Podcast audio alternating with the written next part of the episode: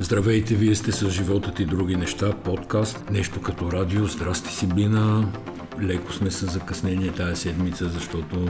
Аз се прибирам от едно много прекрасно място в Италия на езерото Комо, където имаше събитие за колекционерски стари автомобили, заредена с много естетика, приятни чувства, добро настроение, въпреки ужасно лошото време, което няколко дни ни валя в Италия.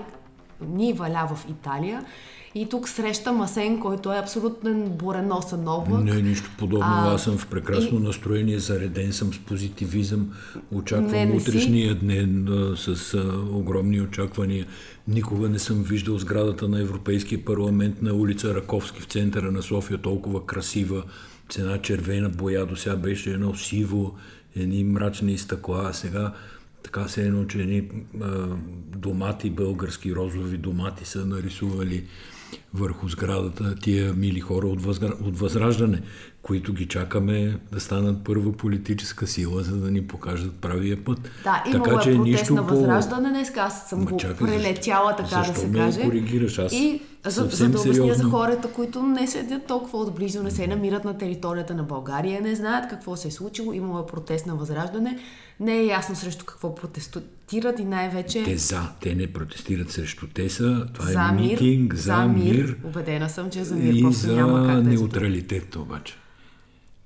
Сега там мира с неутралитета е философски въпрос, нали, и за да, за да има да неутралитет, стане. Трябва да има война, няма как да има неутралитет и мир едновременно, разбираш ли, защото ако, ако има мир, няма нужда да си за неутрален. Затова казвам, че въпросът е философски, но за повечето, а, как да кажа, българи, това очевидно не представлява някакъв особен проблем да има хем мир, хем неутралитет. Ама не са повече. Това са една част от хората в България, които са гласували за Възраждане, и те най-вече, според мен, могат да се разделят на две-три групи вътрешно.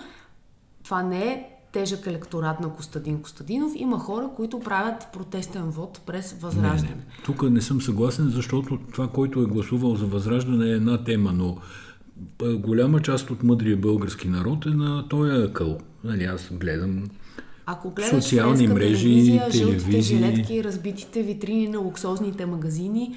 А, със сигурност ще си помислиш, че цялото френско общество иска също да излиза от Европейския съюз, да бута а, правителство, президент. Не съм толкова наивен, не. Въпреки че може би създавам такова впечатление. Тук просто нещата са по-различни. Във Франция си нямат държавна сигурност. Явно се опитват да им направят, но още, а, още не са успели. Както и да е сега. Това малко е тежка и сложна тема. Означава, нямат си държавна сигурност. Ако си спомняш, а, Марин Лупен си препечата брошурите за изборите, заради това, че имаше снимка с Путин. И когато започна войната, на нея се наложи да си а, пусне печатните материали отново и унищожи някакви огромни количества. Тоест, руските връзки или връзките на държавна сигурност, те съществуват. Руснаците не са ограничили своето влияние само до България. Има и в Германия, има и в а, Франция. То, нали, смисъла на едно време на, на целия комунизъм и на цялата идеология беше в интернационала. Те това наследство са си го запазили при всички положения. Искам да кажа, че ситуацията може би ти изглежда много, много лоша. Тя е Не, бе, много лоша, добра ми изглежда това... ситуацията. Но това... Изключително добра, а... иначе беше един застой, една стабилност такава. А сега, нали, всеки ден нещо се случва. Ето, чета преди малко, че... Само исках да кажа може... още нещо за, по темата, че най-доброто описание на това, което се случва, е книгата на Георги Господинов "Времеубежище". Тя е абсолютно политически роман всъщност. Съвсем малък откъс ще ти разкажа, понеже знам, че не си е чел още, за да не, те, да не бъде спойлер за тебе и както така, за хората. Така, както казваш, аз я живея, няма нужда да чета. Които предстои. Но героя се връща в а, България и връщайки се в България, той все едно се връща във времето назад. Нещо като аз, като се върнах днеска в България и разбрах, че имал концерт на Лили Иванова вчера. Таман, това исках да ти кажа, че... Е, такова е положението. Посрещат го, нали, като се качва в националния ави... авиопревозвач, го посрещат а, стюардеси в народни носии, подкасени народни носии, разбира се, мъжете са в потури, идва тук, две, има две партии, едната е социалистическа, другата партия е на тия с а, червената поя българи и юнаци, юнаците, и в общи линии всички искат да се върнат в миналото някъде, не знаят в кое е минало, и въобще в цяла Европа се води референдум за миналото. И най-интересното е, че питат, ама ние като се върнем в миналото, ще се върнем ли, ще станем ли по-млади? И истински политически роман е Времеубежище. Не знам защо ми трябваше толкова време, за да, за да го изслушам, защото аз го слушам в Storytel, пътувайки напред-назад, както ни се случи последните две-три седмици. И той много добре и много тънко, с много хубаво чувство към думите, към български език, към словото, успява да опише всичко, включително там, ако щеше с прокуратурата нещата, въпреки че нали, е писан много, много преди това. Просто това са едни модели, които, за съжаление, на нас не се повтарят, като Волен Сидеров, като ето Костадин Костадинов. Но да, да, дойде, да си дойде на думата за Лили Иванова и за концерт за осемстотин човека в Народния театър. Аз съм, не знам, не знам тук аз какво То да кажа. То е едно и също това, което аз ти казвам за българите, които живеят в миналото и които ти си мислиш, че има там триста и петдесет хиляди заблудени, които са гласували за Възраждане, а целият останал български народ копнее за Европа, за правов ред, за правила и така нататък. Нищо подобно. Народът копнее за Лили Иванова, копнее да му кажат, че ето това са българските герои. Тая Лили Иванова, аз се притеснявам, че като съм се родил, тя вече е била певица, нали, вече...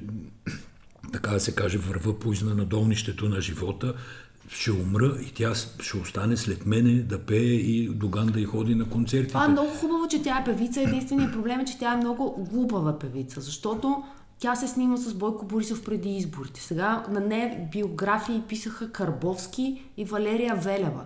Сега Ахмед Доган, първото политическо събитие, не, извинявам се, не политическо, първото не политическо събитие, на което той се явява, е концерта в последните десет години. Това е концерта на Лили Иванова в Народния театър.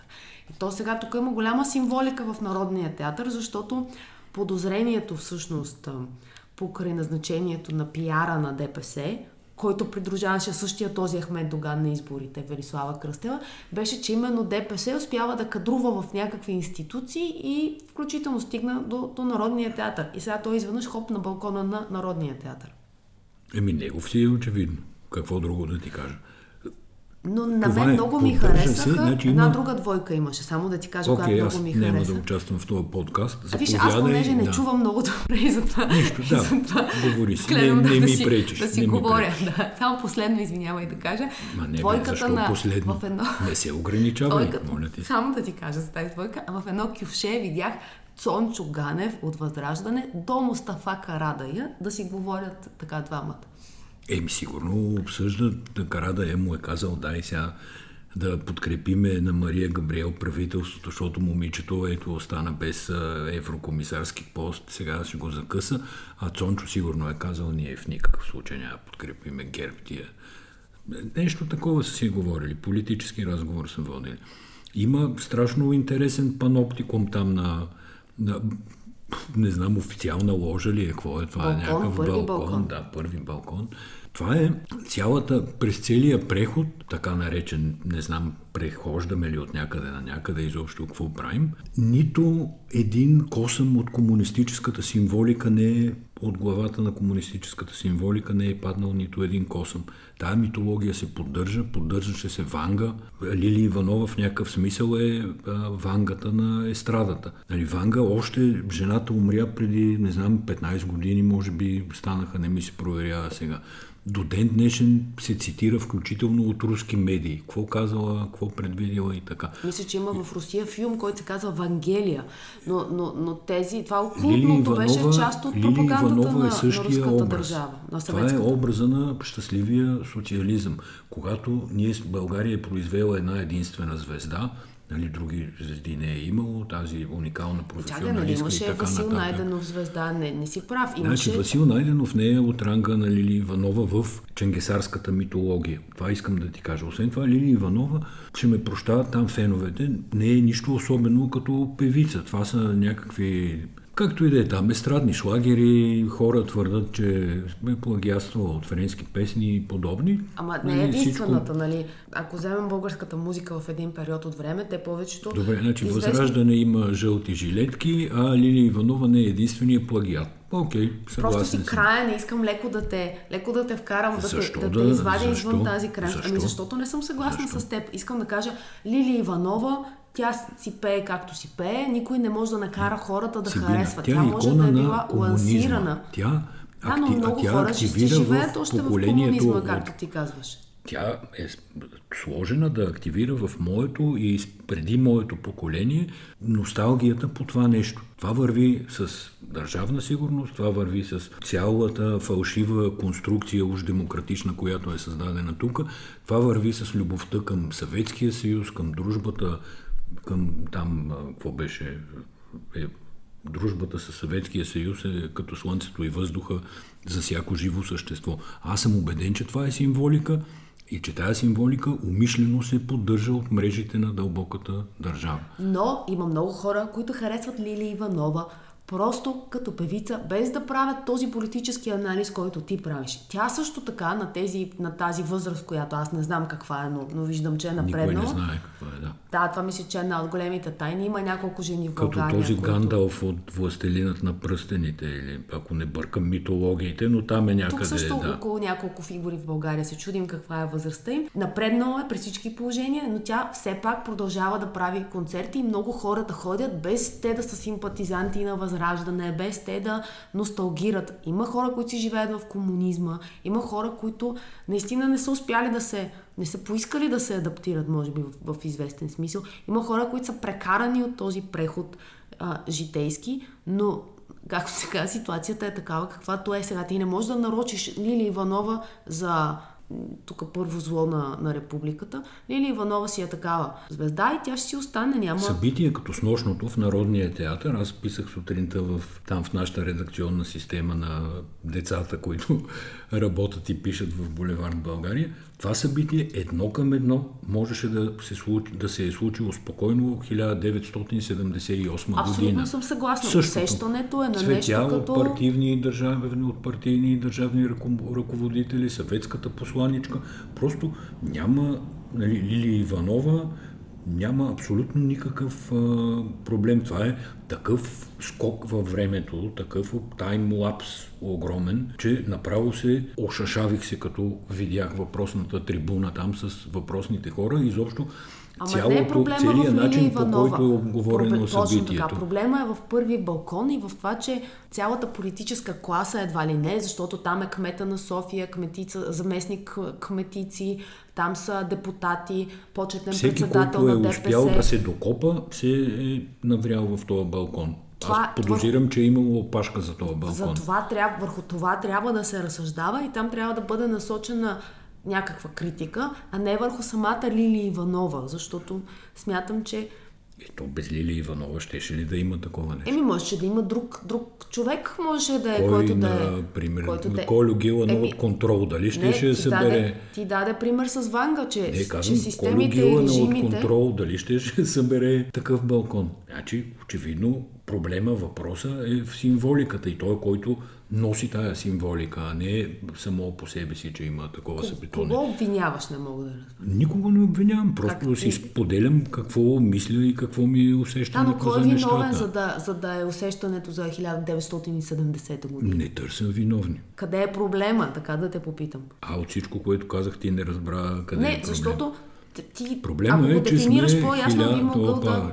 Проблема е, че сме две хиляди двадесет и трета година. С усещане за седемдесета. Има изкуствен интелект. Държавите са тези, които смятаме за пример някакъв, се развиват с огромни скорости. Да, имат проблеми, имат там жилетки, обувки и каквото искаш, но българското общество е на, на друга планета. Ама това същото и, българско и общество планета... напълни същия този театър за постановка на Малкович. Тоест не си напълно прав. Между другото, билетите за Лили Иванова били по-скъпи от тия за Малкович. Да, видях, че са по петстотин. Ама нямаше публичното нямаш. възмущение, да. каквото имаше за това. Каквото имаше за билетите за Малкович. Затова ти казвам, че Има там неща, които дърпат медийните конци и една тема става изведнъж много странна. Нали, четиристотин лева ли беше за най-скъпите билети за Малковичта. А петстотин лева за Лили Иванова не стават абсолютно никакъв проблем. Напротив, жената, нали, толкова заслужила, че... И решението, което ти даваш, какво е? Ма не давам никакво да се, решение. Аз да когато, в, из, в, когато в измисля решение, ще стана политик, ще предложа решението на този мъдър български народ и ако те се съгласат, ще ме изберат и аз ще приложа това решение на практика. Но това е хипотеза, понеже говореше в началото на моето изречение, пак да кажа, ако и когато евентуално някога измисля какво решение мога да предложа. Не мога. Не мога да предложа решение. Защото от друга страна всеки може да ти каже, тя сцената в България е свободна. Който иска може да направи концерт, да напълни стадион Васил Левски, зала, да, арена, Армец. И... Но аз искам все пак да се опомним и да знаем в какво общество живеем. Ние не живеем в общество, което желае България да се развива като това, което наричаме нормална демокрация и нормална държава. Тоест държава с правила, с върховенство на правото, с определени е, морални бариери, какво е възможно, какво не е възможно, какво са медии, какво са... Казвам ти, че нищо всъщност особено не се случва. Особеното е, че ние много хора сме се заблуждавали, че има това общество един такъв стремеж, който едни лоши хора го възпират и му слагат някакви ограничения. Не, според мен лошите хора много добре знаят, че всъщност няма никакъв такъв стремеж и просто натискат правилните копчета и ние сме там, където сме. А именно след пет на брой избори не може да се състави правителство по ред причини. Нали, сега гледахме преди да започнем подкаста някакво такова изтекло проекто, изтекла проекто договорка за правителство между Продължаваме промяната, Демократична България и ГЕРБ-СДС с ротационен министър-председател. Това не знам дали ще стане или няма да стане. Между другото, не е лоша идея. И ще кажа и защо не е лоша идея, защото като цяло в тая динамична обстановка тия четири и пет годишни мандати на мен ми се виждат безобразно дълги и дават възможности за извършване на огромни зулуми, срастване с власт, назначаване на собствена клиентела, администрация и така нататък. Но това е съвсем теоретичен разговор, разбира се, няма общо с сегашната ситуация. Със сегашната ситуация може да се каже, че ако се стигне изобщо до такова споразумение, то ще е крайно екзотично, но не съм сигурен, че ще е толкова лошо, колкото гледам тук, че Фейсбук комюнитито си къса ризите вече. Преди да започна този подкаст, всъщност аз те накарах да изслушаш подкаста на Политико, който половината от него е посветен на Мария Габриел, нейната роля като комисар, оставката ѝ в резултат на намесата ѝ във вътрешната политика и това тя какво наследство ще остави като а, вече не изпълнява тази своя функция. За мен имаше две-три много интересни неща. Ти каза, че те, този подкаст е преразказ на две статии на Политико, което всъщност не е толкова нелогично с оглед факта, че... Не, че... Просто ги бях чел и не ми бяха новина, иначе... Да. Че подкастът е към изданието, но за тези, които не са ги чели, новините са следните. Те първо казват, че тя има ресор, който, в който не е успяла да, да направи много забележителни стъпки, тъй като от гледна точка на иновации тя има силна конкуренция от а, страна на, на други комисари, че не е човек, който е доказал някаква особена компетентност и някаква голяма роля, т.е. никой няма да страда за нея. Второто нещо беше, че е известен с това, че е карала своите служители да ходят да купуват цигари и Кока-Кола. Аз тук разбрах, че тя явно пуши цигари, до сега това очевидно, не знае. Очевидно, след като ги кара да и купуват. Това също ме очуди. И третото нещо всъщност беше, че нейните думи за Гешев, поисканата от нея оставка, която някак миналата седмица се оказа, че едва ли не само нейно решение и никой от ГЕРБ не пожела да повтори това искане за оставка, така че то да стане политическа позиция на ГЕРБ-СДС. Поисканата от нея оставка е, вече се приема като искане от страна на комисар, което е недопустимо и затова тя е трябвало да, да подаде оставка. Това, това също е хипотеза, а, но, но звучи достатъчно достоверно.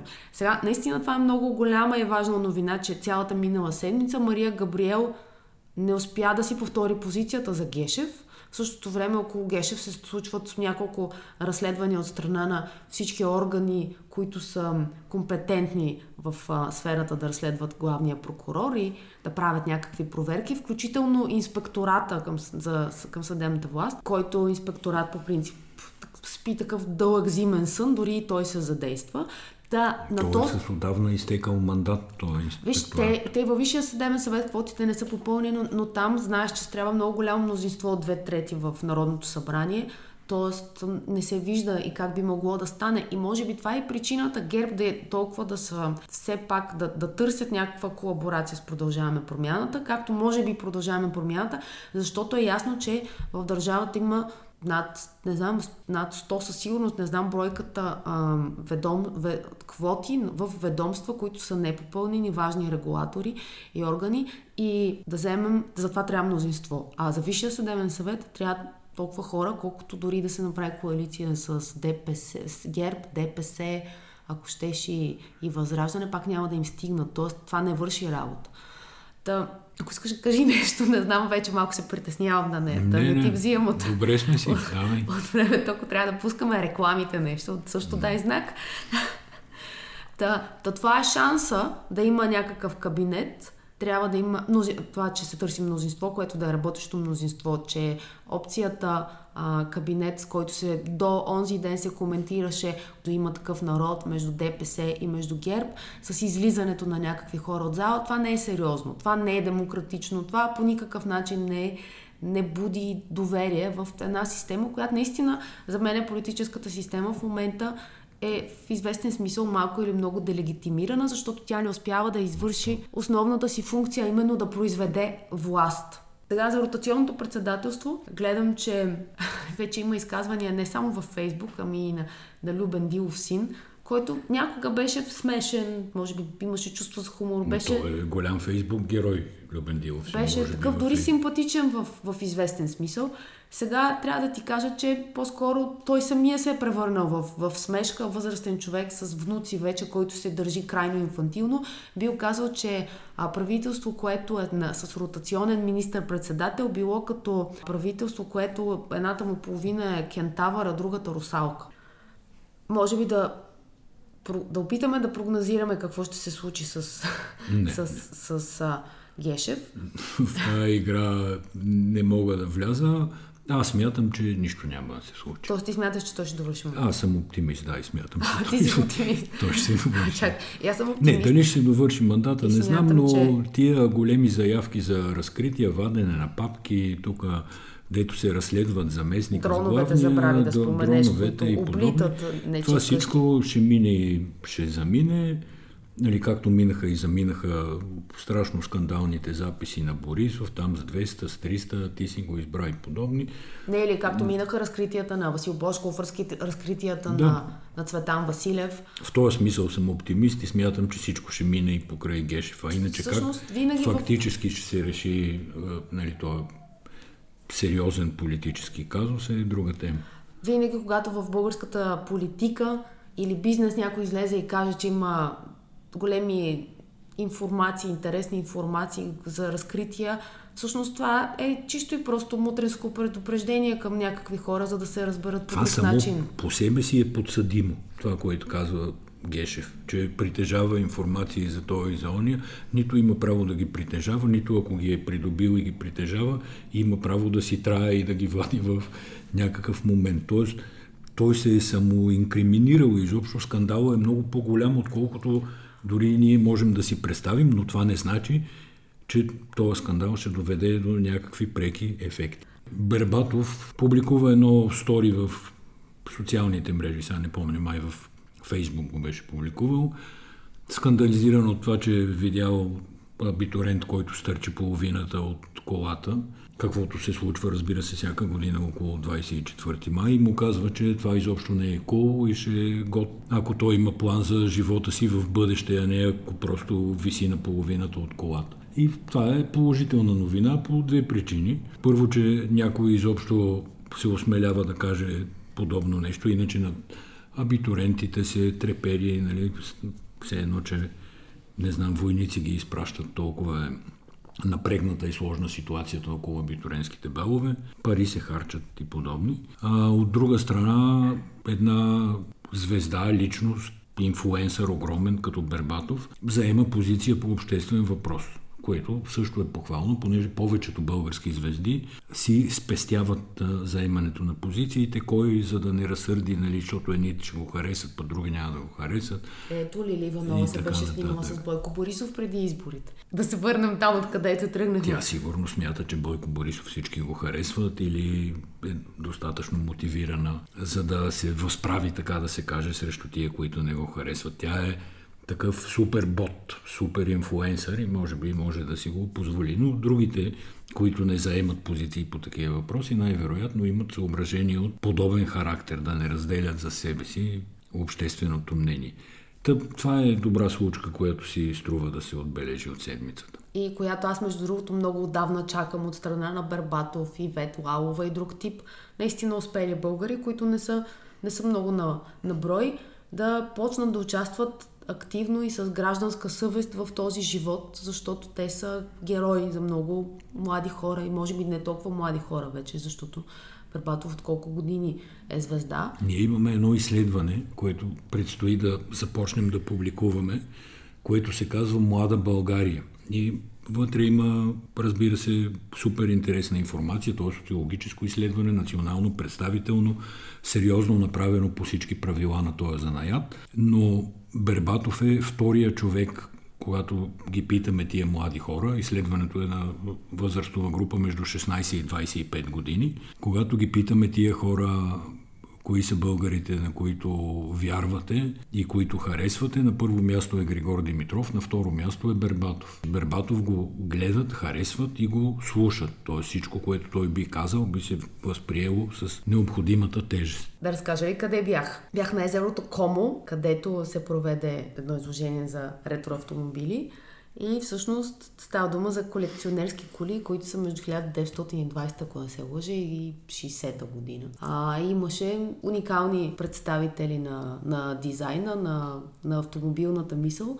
Виждаш колко много се е развил в същото време света и си, пред, и си опитваш да си представиш, ако след сто години трябва да има нещо подобно, или сто много, но след петдесет години, как всъщност нищо от това няма да е Няма да е същото. В същото време самото място, тази вила, десте, където се намира този тип изложения за автомобили, тя от своя страна е пример за абсолютно спряло време, за една непреходност, нали, както е построена хиляда и петстотин и някоя година. Цялата тази традиция е запазена и всъщност виждаш една естетика, която поколения наред италианци и други хора, които са ходили там, са възпитани с нея. Има една теория за архитектурата, която казва, че а, всъщност хората възпитва, възпитават у себе си вкус от това, което като деца виждат.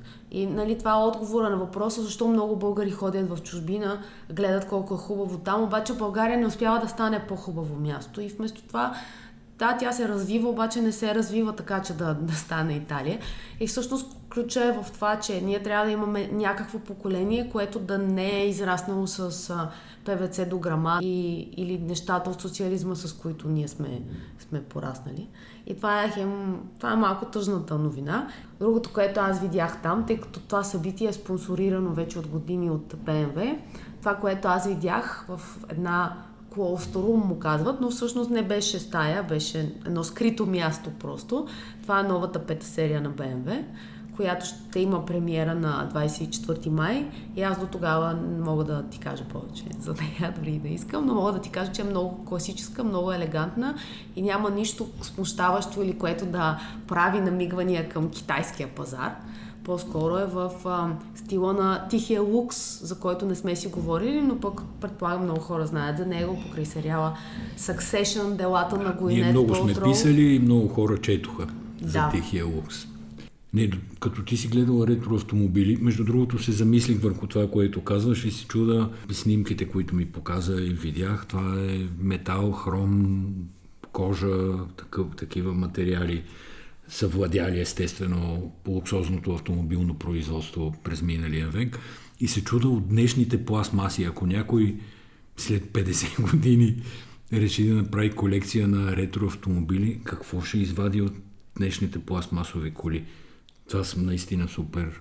И трябва да извади не пластмасовите, защото те, тези коли, които, които бяха там, те не са масово производство автомобили. Те са примерно една от осем произведени въобще. То всичките тези автомобили имаха някаква история. Много от тях бяха свързани с а, а, много известни хора, артисти, но най-впечатляващото, което беше, е, че собствениците им се намираха там. И имаше, да кажем, собственика на един Cadillac, американец, с, и, както можете да си представите, с идеална усмивка, с бели зъби, човека на осемдесет и шест години, да кажем, с съпругата си. И той казва за този Cadillac: аз го купих през шейсет и трета година и м- всъщност жена ми каза: ти трябва да купиш тази кола. И аз какво да правя? Купих колата, до него стои жена му и така само кима и казва: и ето, нали, вие знаете, че когато един мъж хареса една кола, то обикновено трябва да убеди жена си. В случая при нас този проблем беше решен. И има такива много симпатични, много симпатични истории. Виждаш тези хора, понеже, както казах в началото, времето беше просто кошмарно и се лееха а, просто дъждове. То, то, да, тонове. Не, тонове не знам, но много литри се лееха тъщ. И те с едни парцалчета си а, лъскат колите. Не парцалчета, може би някакви специални микрофибърни кърпи. А, лъскат колите, а, слагат на тези, които са кабриотата, някакви чадъри отгоре, за да ги предпазят. И имаше два вида коли. Едните са, които са възстановени по... по добър начин, а другите, които са максимално запазени в оригиналния си вид. Тоест, това е старата кожа, която е, защото има много автомобили, които те са дадени на, на майстори и там са усъвременени в известен смисъл. Имаше награди също на публиката, награда за най-добър звук и така нататък. И всъщност наградите се дават от едно жури, което много прецизно минава по един списък. Трябва колата да може да запали, трябва колата да а, изсветят светлините, след това те минават на парад. Технически преглед. Технически преглед, да. А, и виждаш, че всъщност това не е, тези повечето коли, да, те са, сигурно са инвестиция, но те преди всичко са разход. Преди да станат инвестиция, те са огромен разход и тия хора, които бяха там с колите си, а, ето тази кола, която казах, че спечели тя на, на американци, А, имаше индийци, те са минали много километри, гледали си, те им казваха много от тях, че това са им децата, така говорят за колата като нещо живо и част от, част от семейство. Естествено, света се променя, хората започват да живеят в небостъргачи, нямат гаражи, ня... някои нямат и деца, нали, има и такава, такава версия за света, в която той бе прекалено пренаселен и ти няма да имаш деца, съответно се лишаваш и някакви други луксове, има всякакви течения вече на... на... и философ, философии за живота. По Ейч Би О върви един сериал, който събра доста, харесва се много от критиката. Аз гледах един-два епизода, прекъснах, нещо не можа да ме грабне, въпреки че класическа картина на скъпо американско предградие, тексаско, от края на седемдесетте години на миналия век. И както е известно, аз предимно гледам, гледам да гледам филми, които са по истински случки. Това е истински случай, за сложните взаимоотношения между две семейства, които в един момент стигат до много жестоко убийство. Как се казва? Казва се Любов и смърт. Сега, криминален ли е? Не бих казал, че е криминален, тъй като няма тайна за разкриване, нали, кой кого убива, защо го убива и така нататък. Всичко е ясно. Проблема с повечето платформи, с изключение на Netflix, е, че там е един път седмично серия. И сега аз съм изгледал наличните до момента шест епизода и не мога да кажа по-нататък какво става, не мога да му направя цялостен анализ на филма, но играят много грамотни актьори, страхотно е заснет. Препоръчва се горещо филма, ако на някой му се занимава да гледа. Има психология, има всичко, има в сериала, всъщност то не е филм. Добре, аз още мъча Велика, в смисъл не го мъча, много ми харесва сериала, просто времето не стига за всичко, което излиза напоследък и това е добра новина. А... Пуснах си, между другото, да гледам Апокалипсис сега преди два дни и изведнъж ми светна защо тая частна армия на Пригожин се нарича Вагнер. Понеже съм си задавал въпроса, нали, що да не е Бах, примерно, ми да е Вагнер. И, нали, какви са тия руски патриоти, дето Вагнер. И като си пуснаха Апокалипсис сега, там на тридесет и пета минута има една сигурно легендарна в киното сцена, в която десет хеликоптера се дигат и генерала там Килгор пуска валкириите на Вагнер от една огромна система звукова, за да, да всява паника сред виетнамците. И от сто процента съм сигурен, че оттам са се сетили тия мили руснаци да си вземат името на частната армия. Аз мисля, че и заради самата биография на Вагнери и неговите залитания политически също им харесват под една или друга форма. Възможно е и това. Добре, благодаря. И аз благодаря. До следващия път. Чао!